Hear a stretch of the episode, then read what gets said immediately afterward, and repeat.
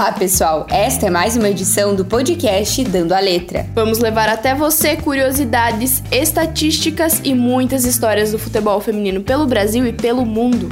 Eu sou Isabel Piccoli e aqui comigo Valéria Assense. Olá, Val! Olá, Isa! Olá para todos que estão nos acompanhando. Hoje nós vamos falar sobre o Campeonato Paulista 2019. Fique com a gente, o Dando a Letra está no ar. Muito bem, o Corinthians conquistou no sábado o Campeonato Paulista Feminino ao bater o São Paulo por 3-0 em Itaquera, confirmando a vantagem alcançada no jogo de ida no Morumbi, quando já havia vencido por 1-0.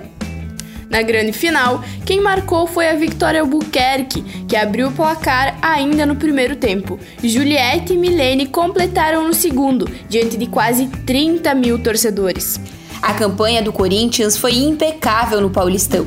Venceu todos os 20 jogos que disputou, com 67 gols marcados e apenas 7 sofridos. Antes, o time havia vencido a Libertadores em outubro, contra a Ferroviária. E a goleadora da competição, a Vitória Albuquerque, com um gol marcado na final, chegou a 11 no campeonato. Terminou a disputa como artilheira geral da competição. E teve recorde de público, Val. A final foi acompanhada por 28.862 torcedores na arena.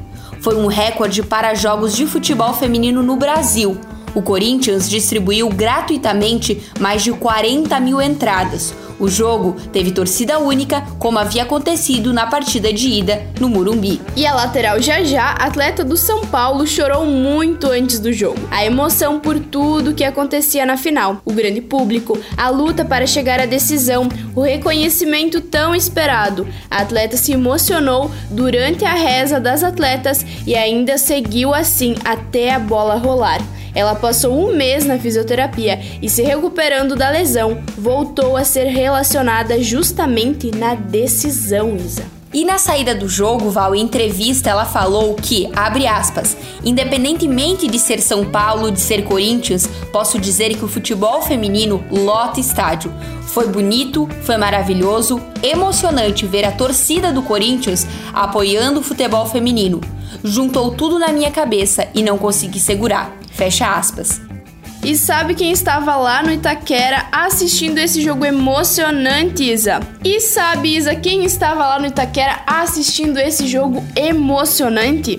Ela mesmo, a sueca Pia, a técnica da seleção brasileira. Ela foi assistir a decisão e ela estava acompanhada pela Beatriz Vaz, sua auxiliar, e ainda dividiu o camarote com a Emily Lima, ex-treinadora do Brasil. E teve fenômeno do futebol masculino na arena. O Ronaldo foi à arena e assistiu o jogo junto com o presidente do Corinthians, Andrés Sanches.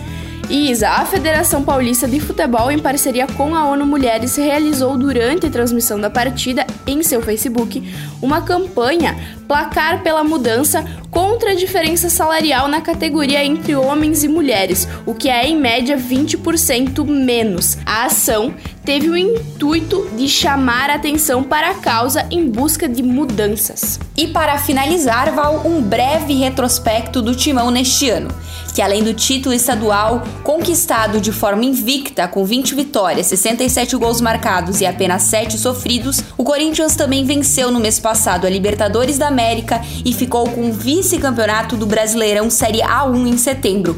Parabéns às meninas do Timão! Parabéns às gurias que foram bem demais nessa competição. E assim a gente chega ao fim de mais um Dando a Letra. Nós nos encontramos no próximo episódio. Você pode conferir tudo sobre o futebol feminino no site jogandocomelas.com.br ou nas nossas redes sociais do Jogando com Elas. Essa foi mais uma produção do Jogando com Elas. Até a próxima. As informações utilizadas para a produção do podcast Dando a Letra pertencem aos sites Globo Esporte e Jogando com Elas. Até semana que vem. Tchau!